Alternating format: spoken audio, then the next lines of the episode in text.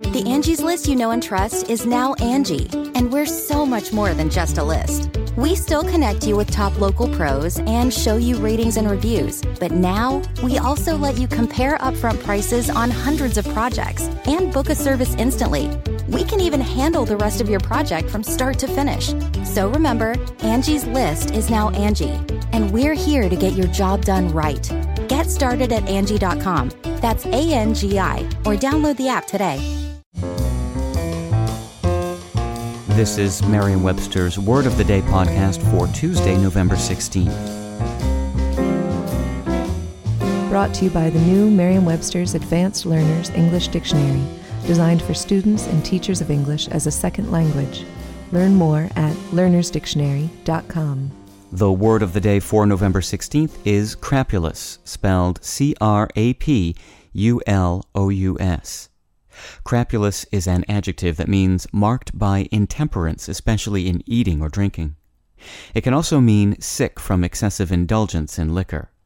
Here's the word used in a sentence. Most of the guests were still crapulous from the previous night's Bacchic revelry. The word crapulous may sound like a word that you shouldn't use in polite company, but it actually has a long and perfectly respectable history, although it's not a particularly kind way to describe someone. It's derived from the late Latin adjective crapulosus, which in turn traces back to the Latin word crapula, meaning intoxication. Crapula itself comes from a much older Greek word for the headache one gets from drinking. Crapulous first appeared in print in 1536. Approximately 200 years later, its close cousin crapulence arrived on the scene as a word for sickness caused by drinking. Crapulence later acquired the meaning great intemperance, especially in drinking, but as you know, it's not an especially common word. With your word of the day, I'm Peter Sokolowski.